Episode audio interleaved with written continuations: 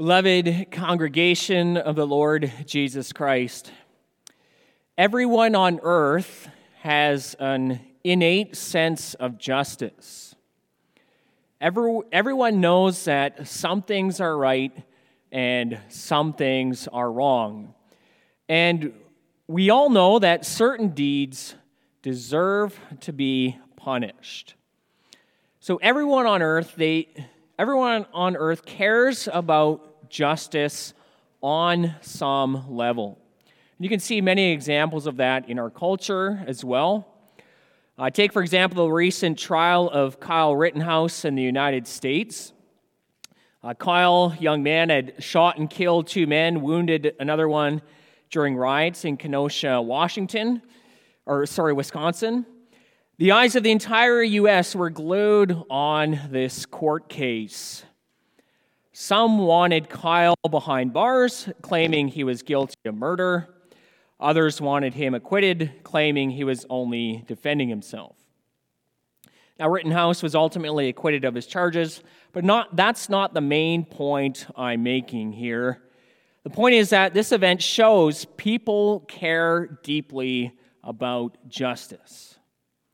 After all, let's not forget why the riots in Kenosha happened in the first place people rioted in response to the shooting of Jacob Blake by a police officer. Some view the shooting as an unjust act of racism, and so they rioted in the city. So we can see also from all this, our sense of justice is not perfect by any means. But one thing is for sure we all have a sense of justice. And here I want to ask why do we have this? Where did people get this sense of justice from? Well, it certainly did not come from any sort of evolutionary process. It just cannot be. No, we have this sense of justice because we were made in the image of God. And being made in the image of God gives us a sense of justice because God is a God of justice. He is a God of justice. Although our sense of justice has been corrupted by the fall into sin, it's still there. But God is free from all sin, not even a hint of sin in his being. And so his judgments are perfect. They are never unjust. And that's what we need to see this afternoon. God is a just God. And so the judge of all the earth will do what is right. He desires for justice to be done. He will make sure that it is done in this world. But here's another thing we need to grapple with this afternoon. that's this God's justice requires that sin is punished. His justice requires that sin cannot uh, go unpunished. And so he will punish sin in this world. We'll see from Scripture that God's justice requires that sinners be punished with an everlasting punishment. And that's essentially the sermon theme for this afternoon. We have three points. First of all, God's justice, and then God's punishment, and finally, God's salvation. So, beloved, sin has turned the world upside down. God created such a beautiful creation. Humans were the pinnacle of that creation, but sin absolutely destroyed all of that. We ruin creation by our sin. And sin hungry humans have turn themselves into the refuse of the world. As I said, we were created in God's own image. We were made in God's image to reflect His, his glory, to mirror His goodness and His righteousness. We were created in God's image to praise God like no other creature on this earth can. We were made in his image to serve the good of the world like no other creature on the earth can. But sin has turned everything upside down and backwards. Instead of following God and loving righteousness, sinful humans now follow Satan and love sin and evil desires. Well, how upside down is that? That's why when you look at this world, you see so many things that are, that are just backwards. I think, for example, of what I mentioned in the intro- introduction those people rioting to pr- protest injustice. It doesn't make any sense. How is looting and destroying in response to injustice a rational response? Think also of the crazy ideas being spouted off today about gender and the like. Human sin has turned things upside down. Well, those are easy examples to point out, but we should not gloss over our own lives, our own hearts, our own temptations. We were made to love our neighbors as ourselves, as we love ourselves. But our hearts are inherently selfish. We were made to glorify God, but our sinful hearts are so often bent on glorifying ourselves instead of God.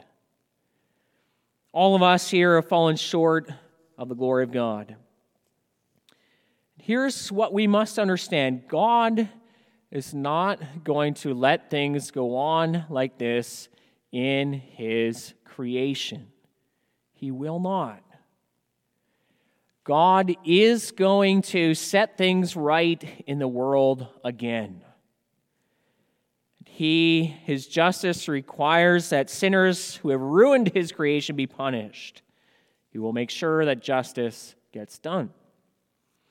One day, everyone, including you, including me, we're going to have to come before the judge of all the earth, the God who made all things. One day, everyone, including me, including you, will have to give an account of everything we have ever done. Give an account for all of our thoughts, all of our desires, all of our words, all of our deeds. And at that time, God will also dispense justice when people come before his throne. And he will give everlasting punishment on sinners. Now, we might wonder about God's justice at times. You know, is God's punishment on sinners really just? I can't keep my all my thoughts and desires perfect how can God hold me to that standard? And that's the sort of thing we see in question and answer 9. But does not God do man an injustice by requiring in his law what man cannot do? And the answer is no, for God so created man that he could do it, but man, at the instigation of the devil, in deliberate disobedience, robbed himself and all his descendants of these gifts. God made us in his own image so that we could reflect his righteousness, but we threw it away. As Lord's Day 4 says, we, we robbed ourselves of these gifts. Interesting language, right? Robbed ourselves. You know, in our sin, humans were like a man who, who gambles away his entire life savings he's essentially robbed himself of all of his money. But just because the man has robbed himself, that doesn't mean he's off the hook for his bills that he has to pay. He still needs to pay them. You can't say, Well, I got rid of all my money at the casino. I don't have any money. I can't pay you anymore. No, he needs to pay. And if he can't pay his electricity bill, eventually he'll end up with his electricity, electricity cut off to his house If he can't pay his rent, eventually he'll be out on the street. It's the same thing with our sin and God's law. We robbed ourselves of our holy nature. It doesn't mean we're off the hook when it comes to God's standards. Besides, it's not just a matter of humans not being able to perform God's law. It's fundamentally a matter of humans not wanting to perform God's law. Fundamentally, humans want to do their own thing. And fallen humans want to sin. God is not unjust for requiring humans to perform his law. The problem isn't God, the problem is in us and in our hearts. That's where the problem lies. You see, we might question God's justice at times, but it's also because we've corrupted the perfect sense of justice God originally gave us. Right? Our, our, our understanding of right and wrong has been corrupted by sin. And so, who are we to question God's righteousness when we are far from righteous ourselves? That brings us to our second point. So, through his just judgments, God is going to set things right in the world again. The Bible shows us one way God will dispense justice it's, it's through his appointed king. See, in the time of uh, the Bible, the king was also the judge. And in the Old Testament, the king was meant to be God's uh, agent of righteousness and justice in Israel. And the kings were meant to study God's law every day so that they could discern right and wrong. That way, they could make righteous judgments. I think of Solomon also. Right? Solomon asked for wisdom from God so that he could discern good from evil. It was the king's job to dispense justice. And the king, like Adam at creation, was meant to reflect God's righteousness and justice on earth. That was part of his kingly role. And this is still God's design for kings and rulers in this world. They are meant to be God's tools of justice in the world. Now, of course, earthly rulers are far from perfect in this. But there is one king who is perfect, and that's our Lord Jesus Christ. As the Spirit declared through Paul in Acts 17, God has fixed a day on which he will judge the world in righteousness by a man whom he has appointed. Of this he has given assurance to all by raising him from the dead. That is our Lord Jesus Christ. And when Christ the King returns again, he's going to, again, set things right in the world. One way he's going to do that, Scripture clearly shows, it's by punishing the wicked. It's going to remove sinners from the earth. No longer will sinners corrupt the earth by their deeds. No longer will sinners bring fear and destruction. Instead of receiving all the good things they've received from God throughout their lives, they will receive the curse. You can read about Christ's judgment of the world in places like Matthew 25. Jesus describes how he will separate the sheep from the goats. The sheep will be placed on his right, the goats on his left. He will say to those on his left, Depart from me, you cursed, into the eternal fire prepared for the devil and his angels. Right? That will happen on the judgment day through Christ our King. And that's why also question answer 10 uh, says what it does. Will God allow such disobedience and apostasy to go unpunished? Certainly not. God is terribly displeased with our original sin as well as our actual sins. Therefore, he will punish them by a just judgment, both now and eternally, as he has declared Cursed be everyone who does not abide by all things written in the book of the law and do them. Right? Cursed is everyone who does not abide by all things written in the book of the law and do them. And that would, that is us by nature. And the passages of scripture we read from earlier, they're equally clear. Think of Psalm 21. Your hand will find out all your enemies, your right hand will find out all those who hate you. You will make them as a blazing oven when you appear. The Lord will swallow them up in his wrath, and fire will consume them. Or think too of that, that passage from the Gospel of Mark There we read about the crucifixion of Christ. Yes, it's a passage about Christ's saving work, but it also gives us one of the clearest pictures of God's justice. Remember, Christ was suffering because of sin. And so the whole scene in Mark 15, it shows so clearly God's just judgment against sin. It shows us what our sins deserve. And look at what happened to Christ. Pilate first had Jesus scourged. When the Romans scourged someone, they used a special type of whip. The whip had a multiple ends on it coming out of the same handle. And essentially, it was multiple whips combined into one. Embedded into the whips were pieces of bone and metal and then they repeatedly hit someone with that whip. It was meant to, to rip and to tear. And then Jesus was delivered into the hands of the Roman soldiers. They twisted together a crown of thorns and put it on Christ. They struck his head again and again. After they mocked him and beat him, they led him away to crucify him. Then they nailed him to the cross, driving nails through his feet, through his hands. Then they set his cross upright, and there Christ suffered to death in agony. And what's worse, during the, those hours on the cross, especially in those hours of darkness, Christ was forsaken by God.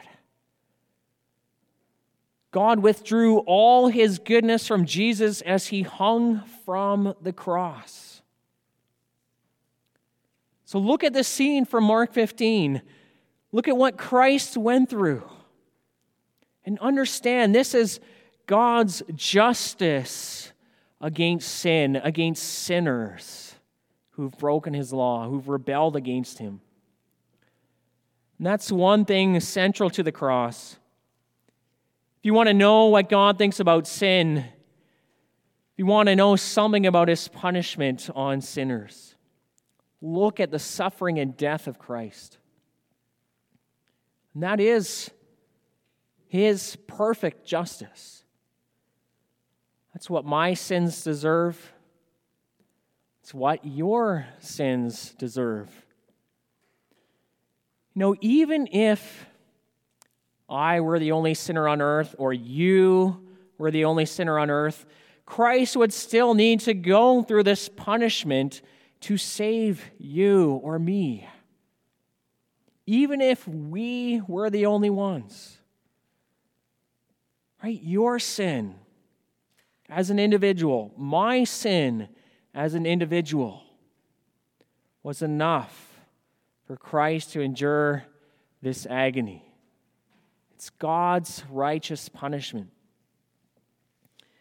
And when we understand that, then we understand that God doesn't fool around when it comes to sin. As question and answer 11 puts it, but is God not also merciful? God is indeed merciful, but he is also just. His justice requires that sin committed against the most high majesty of God also be punished with the most severe, that is, with everlasting punishment of body and soul.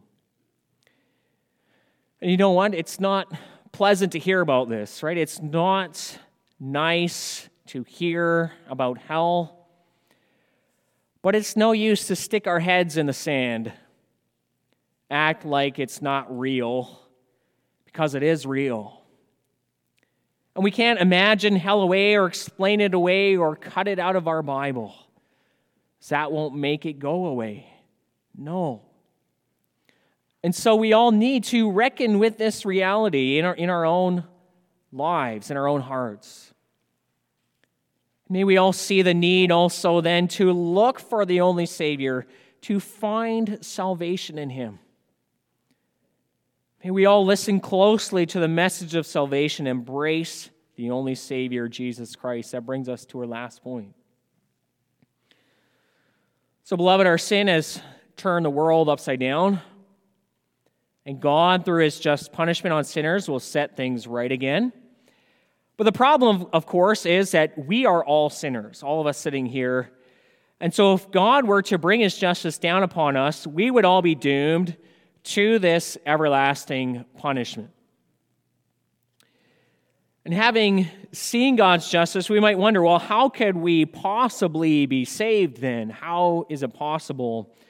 How can God be merciful to sinners and not deny his justice? And here again is where we need to fix our eyes on the cross. You see, in the cross of Christ, the world, again, it seemed to be turned upside down again. What do I mean by that? Well, think of what we read from Psalm 21.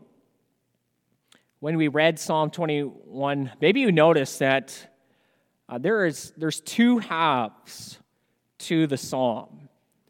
Right? The first half and the second half are completely different. It uh, consists of two halves. So the first half describes the beautiful relationship between the Lord and his anointed king. Listen to what it, says. The king rejoices in the Lord's strength. God gives this king his heart's desire.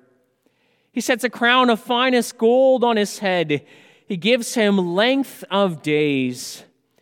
God blesses him with splendor and majesty, and through the steadfast love of the Lord, the king will not be moved. Right? What a relationship described there what a beautiful, loving, and close relationship between the Lord and his anointed king. But notice again, the second half is completely different.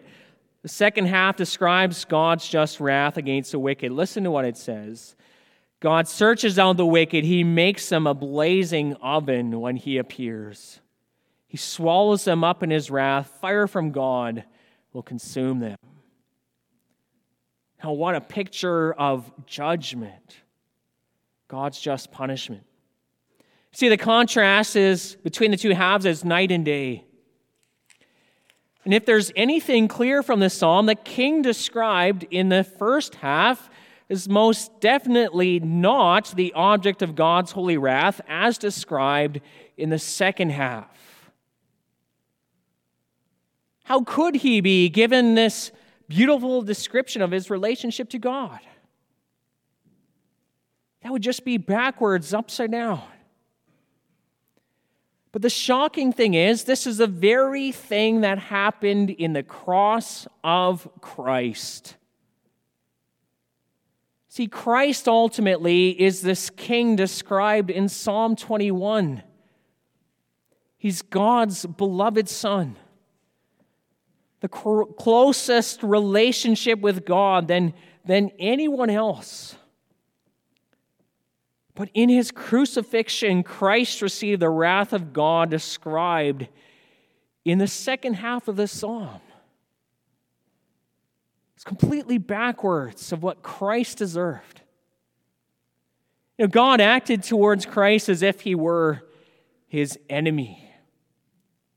This king, Jesus, did not receive the favor of God. He did not receive the blessing and love of God on the cross. Instead, he received punishment and wrath. He did not receive a crown of gold. Instead, he was handed a crown of thorns, taking the curse upon himself. Right? The Davidic king, the righteous king, the glorious king received the curse of God.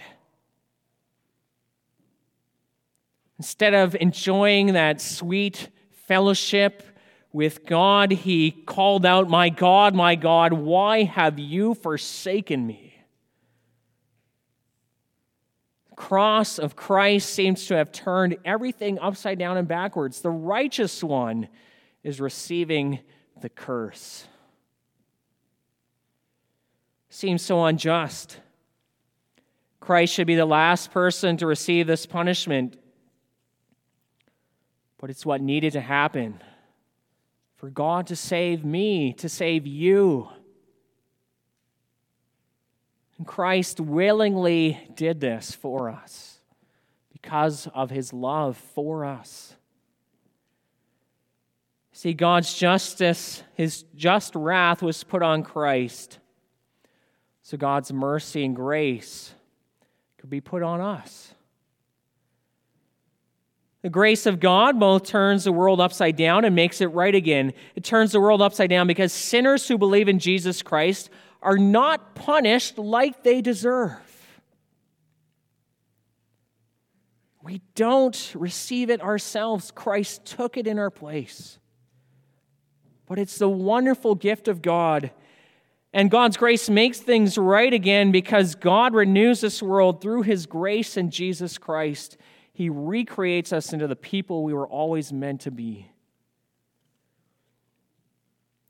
The only thing left to say is that we must take care. Take care to put your faith in Jesus Christ. Remember, God's wrath against sin is real. It is real. It's not something we can ignore. And the truth is, many people in this world are going to end up in hell. So take care that you don't ignore the message of salvation. The only way to escape God's punishment is through the cross of Christ. It's the only way. He's the righteous king who deserved God's blessing, but our loving king took God's wrath for sinners. In Christ, there is salvation. But apart from him, there is no hope. In Christ, there is salvation. Apart from him, there is no hope. And listen to how this affected the urgency of Paul's message to sinners.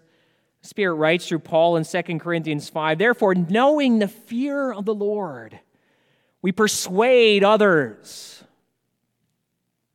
Right? When you understand God's just punishment, you try to persuade them to believe in Christ. This is what he says later in 2 Corinthians 5. In Christ, God was reconciling the world to himself, not counting their trespasses against them, and entrusting to us the message of reconciliation. Therefore, we are ambassadors for Christ, God making his appeal through us. We implore you on behalf of Christ, be reconciled to God. For our sake, he made him to be sin who knew no sin, so that in him we might become the righteousness of God. Working together with him, then, we appeal to you not to receive the grace of God in vain. Behold, now is a favorable time. Behold, now is the day of salvation. Amen.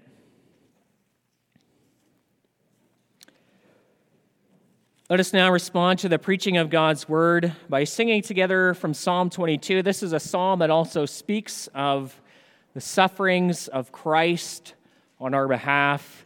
Psalm 22 stanzas 1, 6, and 10.